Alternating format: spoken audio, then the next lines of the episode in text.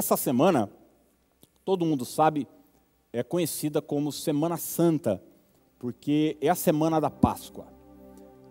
E dentro da Semana Santa, muitos fatos importantes na narrativa bíblica aconteceram. Falei domingo um pouco sobre um dos fatos, né, a entrada triunfal de Jesus é, em Jerusalém com, com o jumentinho, é, tem a, a própria morte de Jesus, tem a última ceia, tem a questão da ressurreição que vai acontecer já no domingo, no domingo de Páscoa. Mas eu quero hoje falar sobre a quinta-feira antes da Páscoa. Já que estamos na quinta-feira que antecede a sexta-feira da Paixão, a sexta-feira de Páscoa, eu quero olhar para você sobre um, um texto que, que nos traz um fato importantíssimo da vida de Jesus, da história de Jesus, que aconteceu justamente numa quinta-feira como essa. E o texto está em Mateus capítulo 26, eu vou ler só o verso 36 agora, mas eu vou pedir para você deixar a Bíblia aberta, porque nós vamos olhar todo esse esse esse trecho essa porção da Escritura.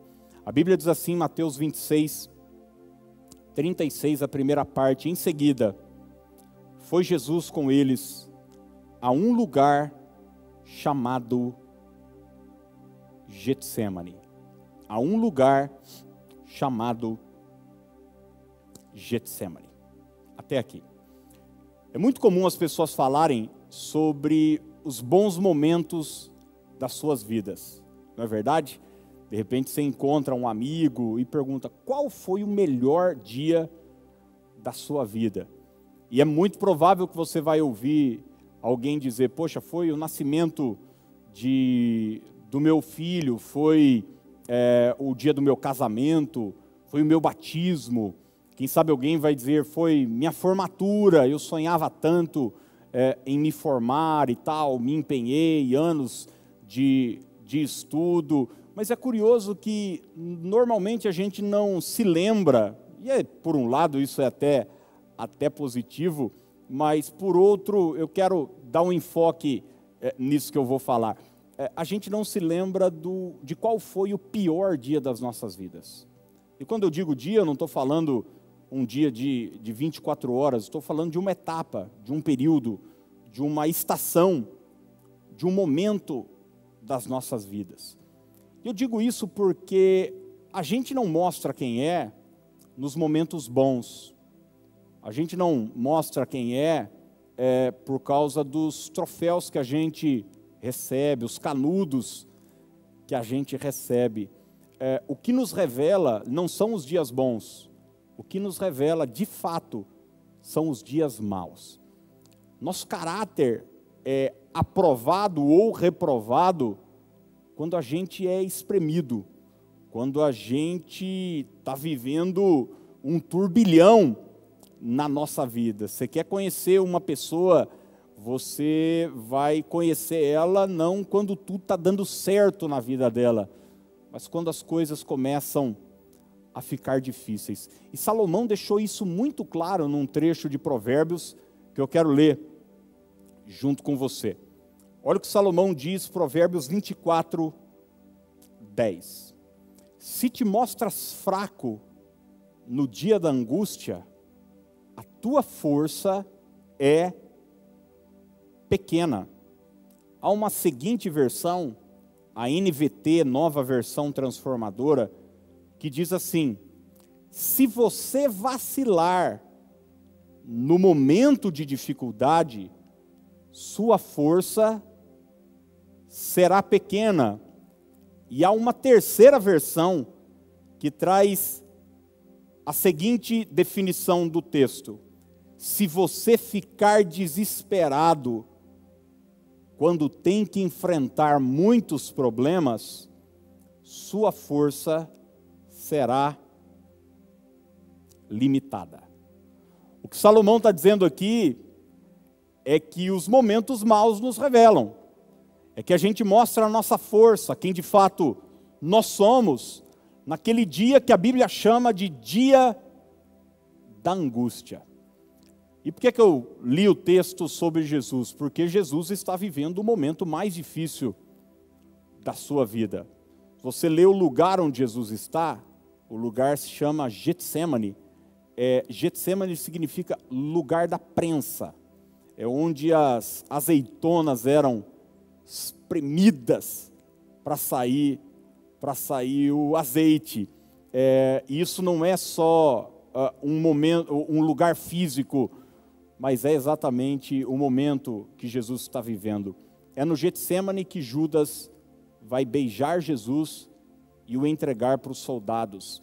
É logo em seguida que Jesus será escarnecido por todas as pessoas que gritaram há alguns dias: Hosana, bendito que vem em nome do Senhor.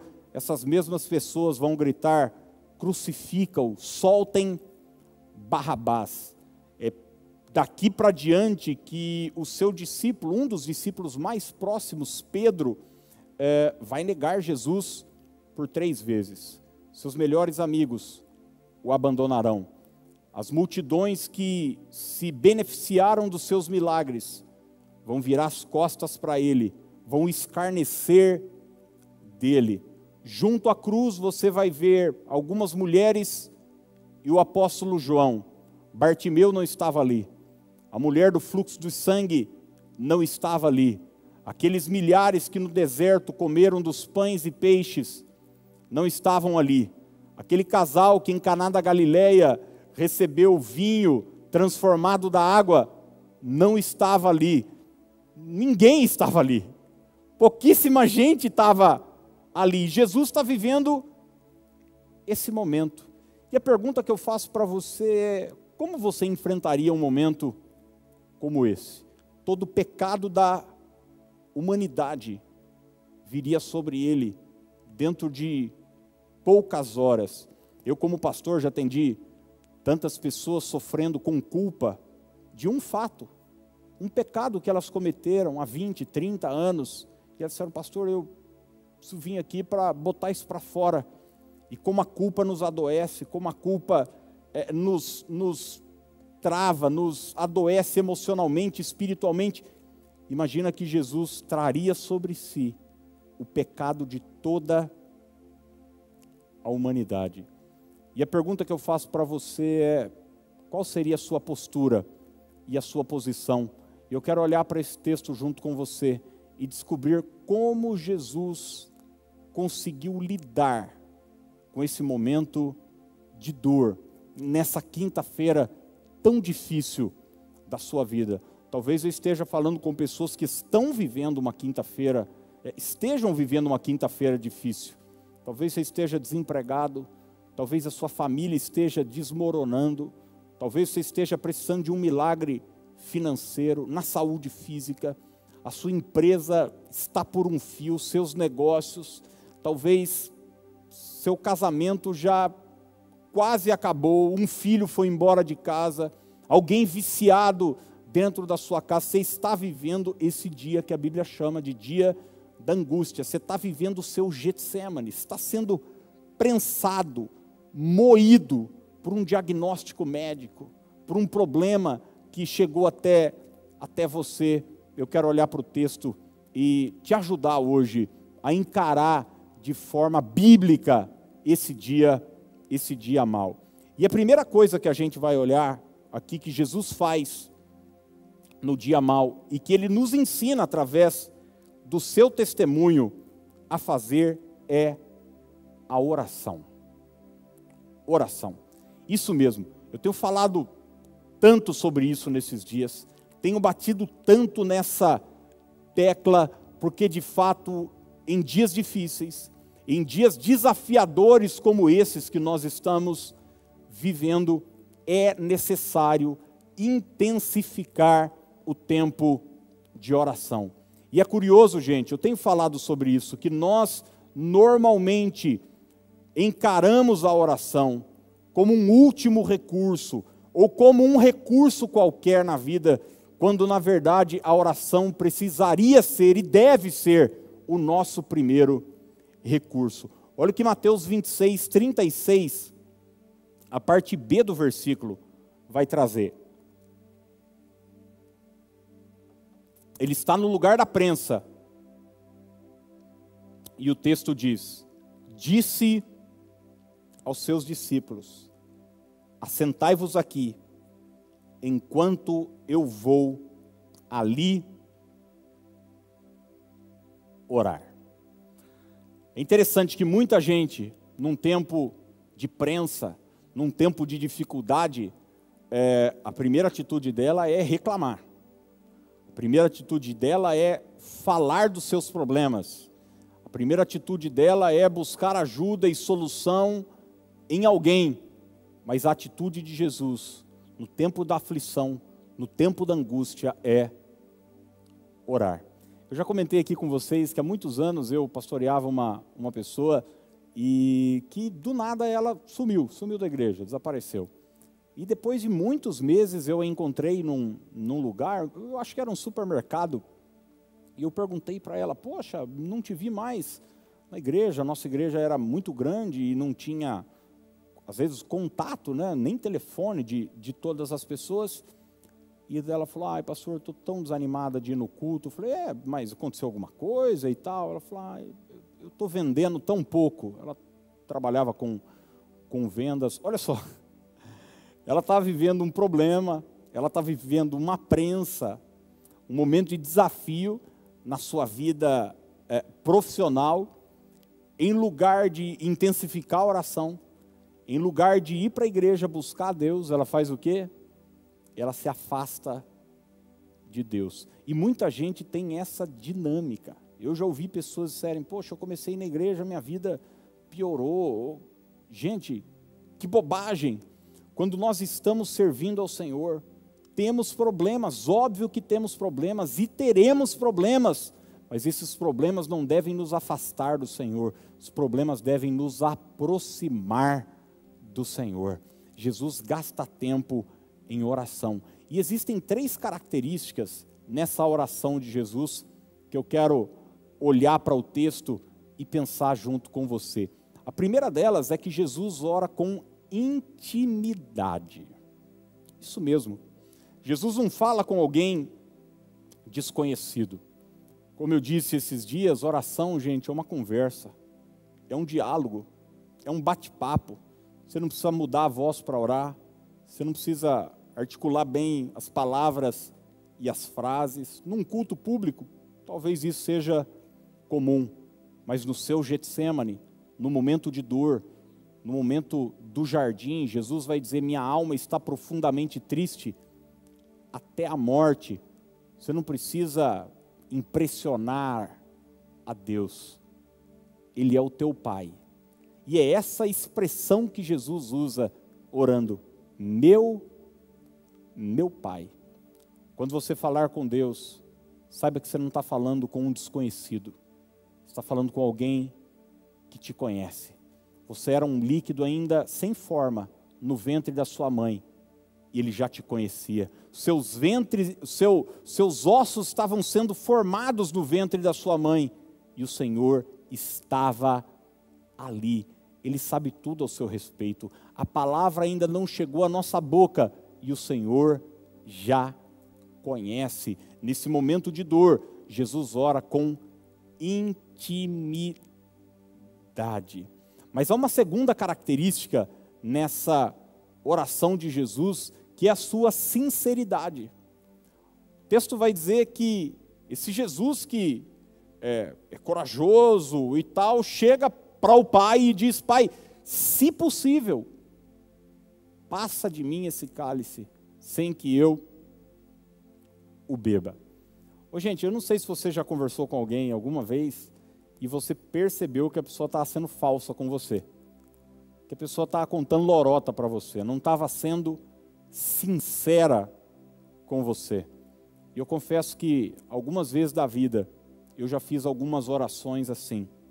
Oração da boca para fora. Eu não estava sendo nada sincero. Eu estava só usando palavras bonitas. E é curioso que eu me lembro bem que numa dessas vezes eu estava destruído emocionalmente, estava vivendo um momento tão difícil da minha vida, eu estava lá, Senhor, muito obrigado e tal, que bênção, tal, estou tão feliz. E quando eu me dei conta, eu falei, não, não, não, não, não, pera, pera, pera, pera, pera. vamos começar de novo, volta a fita, esquece tudo que eu falei. Eu estou me sentindo um lixo, minha vida está destruída, eu estou achando que é o meu fim, que tudo acabou, eu preciso da tua ajuda, eu preciso do teu socorro. Oração tem que ter isso, gente. Tem que ter sinceridade. Aí você diz, poxa, pastor, mas Deus não vai ficar bravo comigo. Leia o livro dos Salmos e depois a gente volta a conversar. Leia Davi, em alguns momentos, dizendo para Deus o seguinte: Até quando o Senhor vai virar o rosto para mim? Por que me desamparaste? Ou seja, ele estava falando do que o seu coração trazia. Gente, numa porta fechada, com o nosso Deus, nós podemos extravasar, podemos falar tudo aquilo que está no nosso coração, nossos temores, podemos tirar a roupa, nos despir diante do Senhor e falar de fato aquilo que está no nosso coração, aquilo que está nos angustiando. Mas a oração de Jesus não termina aí. Ele ora com intimidade, ele ora com sinceridade, mas ele ora também com submissão. E o que eu quero dizer com submissão? Jesus termina a sua oração. Se você ler o texto todo, você vai ver que por três vezes ele ora essa mesma oração. Ele termina: Seja feita a tua vontade, não a minha. Seja feito como tu queres e não como eu quero. Ele expressou para Deus a sua vontade. Ele contou para Deus o seu querer. Ele contou aquilo que ele trazia no coração, a sua luta, a sua dor, eh, aquilo que o angustiava mas no final ele submete tudo ao querer e à vontade de Deus. E sabe, gente, muitas vezes na nossa vida de oração mesmo, a gente reluta em entregar para Deus. E no final de tudo, dizer: Senhor, faz o teu querer, faz a tua vontade. Eu sei que o Senhor tem o melhor para mim. Porque às vezes a gente cai na besteira de achar que nós sabemos o que é melhor para nós. Mas eu quero dizer para você que Deus sabe o que é melhor para você. Que os planos dele são melhores para você. Você de repente está orando para começar um namoro, um relacionamento. Fale para Deus o que você quer. Fale para Deus quem você quer. Mas no final diga: Mas Senhor, eu quero que a tua vontade prevaleça está pensando em abrir um, um, novo negócio, mudar de cidade, é, começar um, um, uma nova área na sua vida, mudar de casa, sei lá, vai fazer uma, uma coisa nova, tem problema, ore sobre isso, fale para Deus quais são os seus planos. Mas se você for sábio o suficiente, no final, submeta todos os seus planos para o Senhor.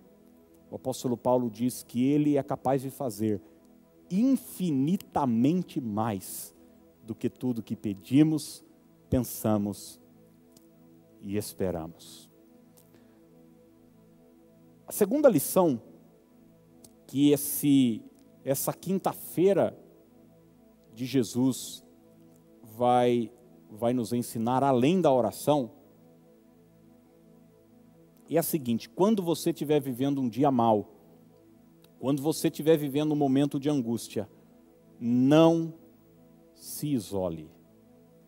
Isso mesmo, não se isole. Olha o que o verso 37 nos diz.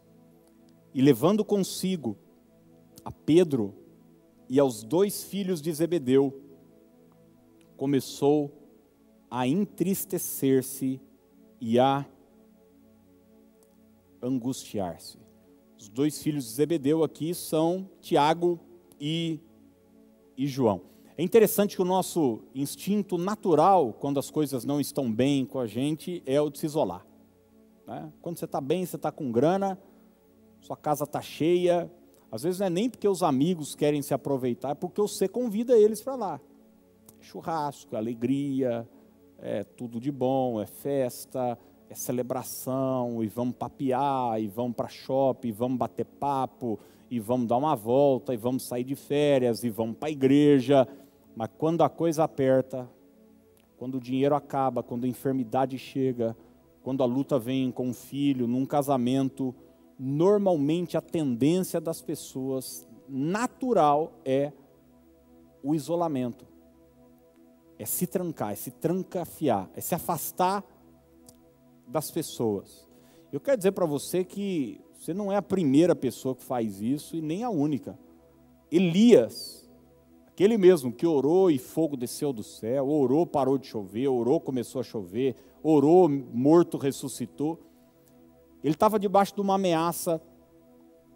O rei Acabe e Jezabel, sua esposa, em especial, disseram que ele seria morto. E a Bíblia diz que, ao receber essa notícia, essa ameaça, Elias entra em pânico.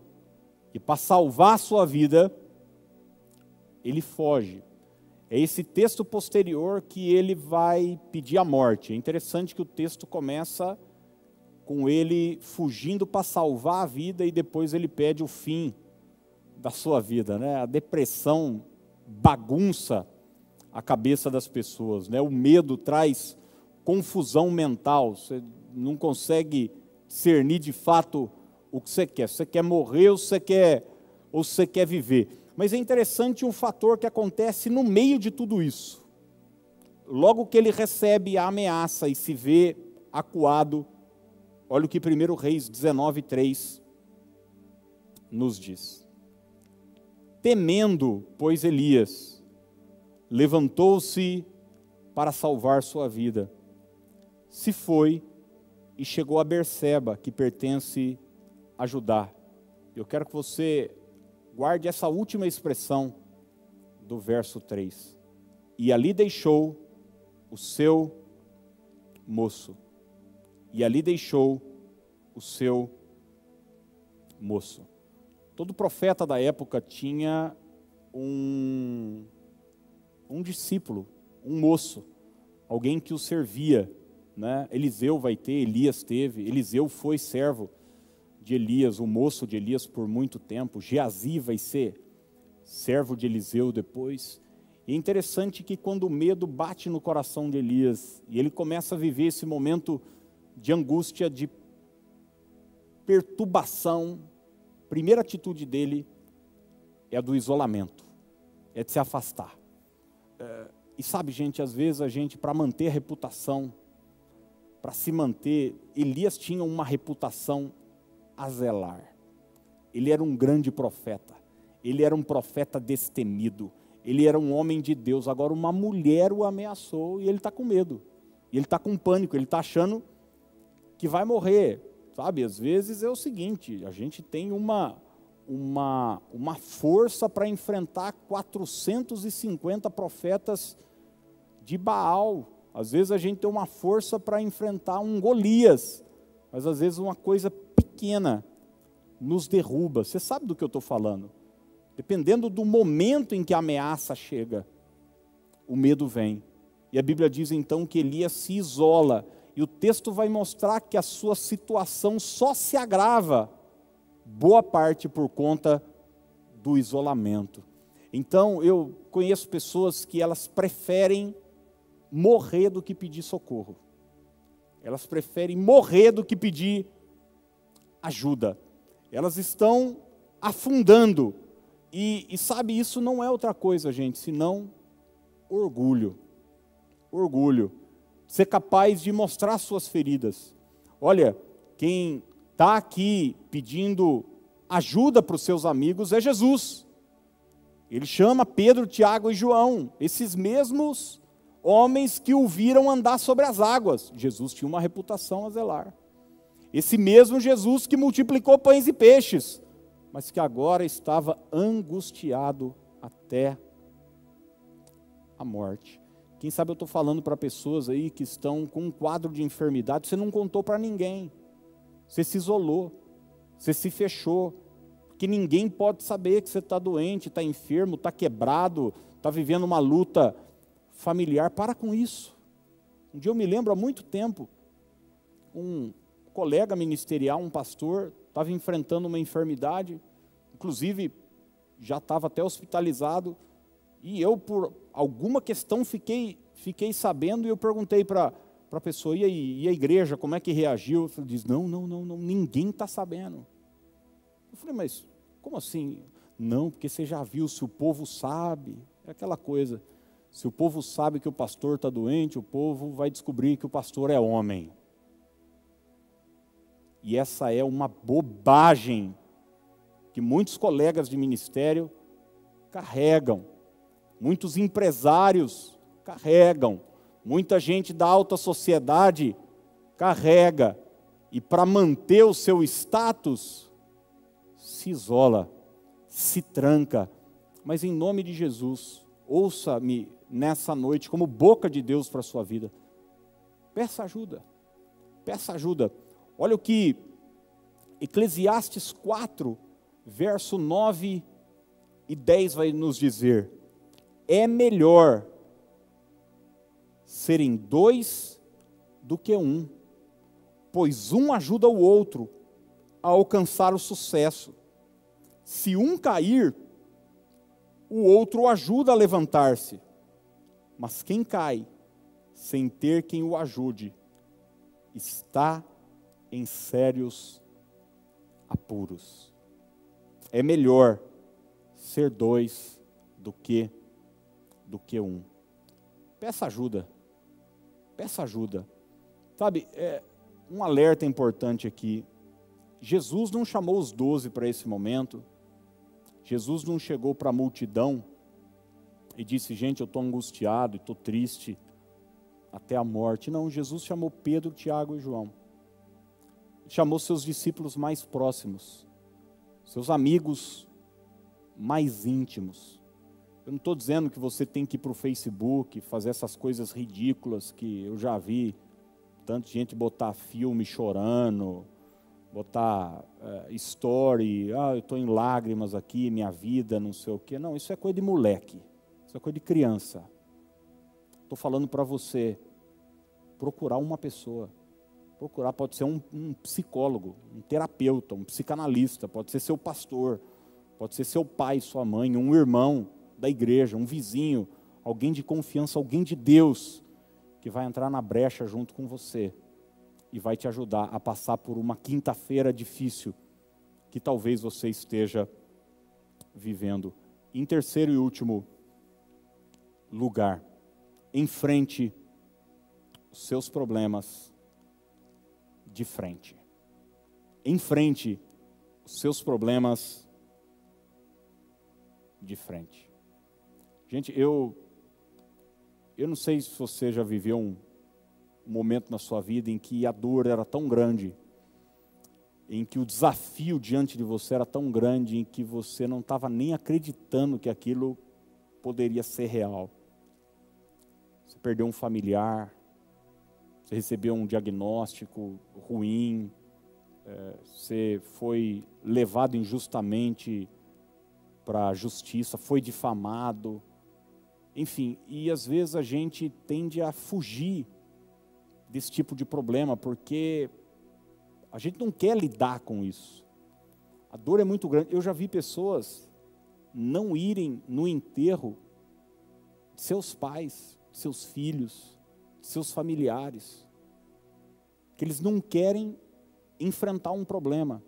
Eu sei que existe um discurso pronto, preparado, parece até bonito, mas é tolo.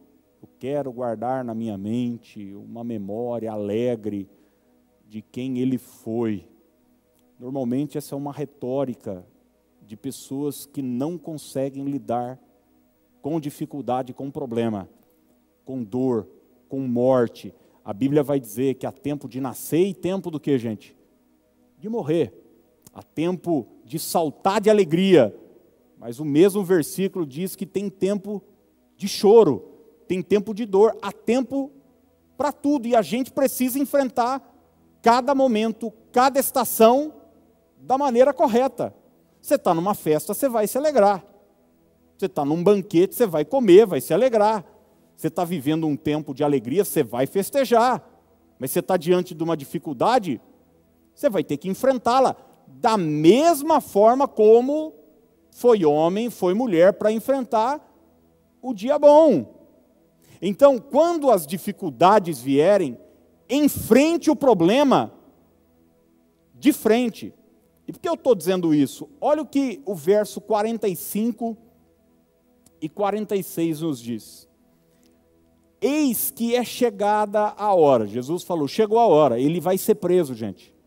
Ele vai ser preso, vão cuspir na cara dele, vão socar a cara dele, vão arrancar a roupa dele, vão colocar nele uma coroa de espinhos e vão pendurá-lo numa cruz. Ele falou: chegou a hora chegou a hora e o filho do homem está sendo entregue nas mãos dos pecadores. Sabe o que, ele faz? Não corre atrás de uma árvore se esconder, não pede para que os anjos venham o salvar, não. Ele sabe que ele vai ter que passar por essa hora. Olha o que ele diz para os discípulos: Levantai-vos, vamos, eis que o traidor se aproxima. Eu acho que Jesus nos deixa uma lição importantíssima aqui, que a gente deve encarar os problemas da nossa vida de frente. De repente eu estou falando para pessoas que estão sangrando, sangrando financeiramente, e está fingindo que nada está acontecendo você continua querendo manter o seu padrão de vida. Isso não está te ajudando a resolver o problema. Isso só, te, só está fazendo você afundar ainda mais no seu problema. De repente você chegou numa situação onde você descobriu que seu filho não pode mais estudar nessa escola X que ele estuda, porque vocês não têm condição para isso. Não estou dizendo que não vá ter lá na frente, que Deus abençoe, que logo tudo se resolva em nome de Jesus. Mas fingir que nada está acontecendo, ir colocando um pano em tudo isso, e vivendo de empréstimo, e isso é tentar fugir de um problema que é real, que está na sua frente. Enfrente o problema. Enfrente o problema. Fingir que um problema não existe não o fará desaparecer. Vou repetir: fingir que um problema não existe não o fará desaparecer. Eu gosto sempre de dar como exemplo um amigo que diz que ele não vai ao dentista de jeito nenhum e nem ao médico fazer exame de, de rotina e segundo ele é, que ele não vai porque sempre acham alguma coisa. Sempre acha uma cárie, sempre acha. E agora eu pergunto, a cárie vai sumir porque ele não foi no dentista? Ou só vai aumentar e talvez lá na frente dar um canal? Se ele está com um problema de saúde, o fato dele não ir fazer o exame, o exame é, é inimigo dele ou só constata o que ele tem? Ou só aponta o que ele tem? Então, muitas vezes é assim, a gente vai, vai levando, vai fingindo, vai empurrando com a barriga que a gente que está tudo bem, que está tudo certo, quando na verdade a gente precisaria usar aquela expressão que todos nós conhecemos, é pegar o boi pelo chifre. Sabe quando em 2018 eu recebi o diagnóstico de leucemia e, e eu confesso para você que o primeiro impacto que isso gerou em mim foi o da negação. Aliás, é, é natural quando a gente está enfrentando uma situação de luto, uma situação muito difícil, você negar.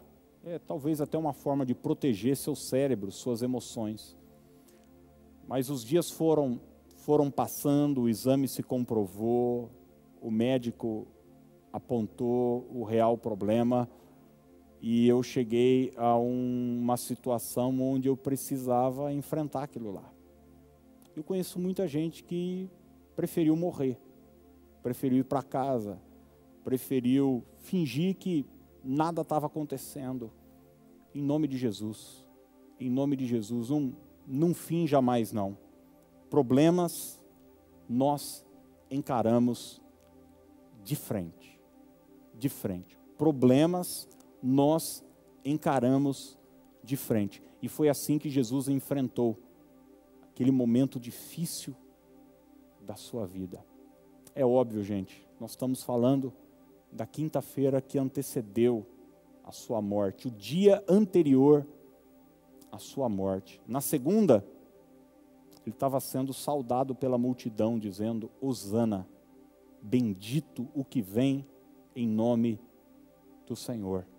E agora, ele estava sendo envergonhado. Sabe, Paulo disse: Eu aprendi a viver contente em toda e qualquer situação. Eu fui honrado, eu fui humilhado. A vida é assim. Às vezes a gente está em cima, às vezes a gente está embaixo. Dias bons existem, dias maus existem, mas em todos os dias, pode ter certeza, Deus está com você. Deus está contigo. E eu termino perguntando: como é que está a sua vida hoje? Como é que está essa quinta-feira da sua vida? Talvez você me diga, pastor, eu não sei nem o que fazer, eu estou desesperado, a angústia é tanta.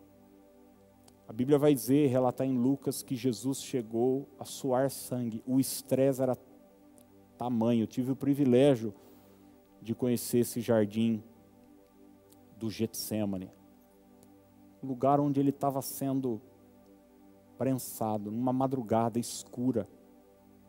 O tesoureiro dele, o cara que cuidava do seu dinheiro, ia aparecer com soldados para o prender. Talvez você esteja vivendo o seu Getsemane, um momento difícil. Quero dizer para você que todos nós, em algum momento da vida, já vivemos o nosso Getsemane. A questão é como é que você está vivendo ele.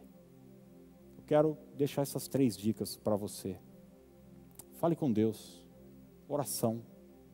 Fale com Deus, busque a Deus em oração.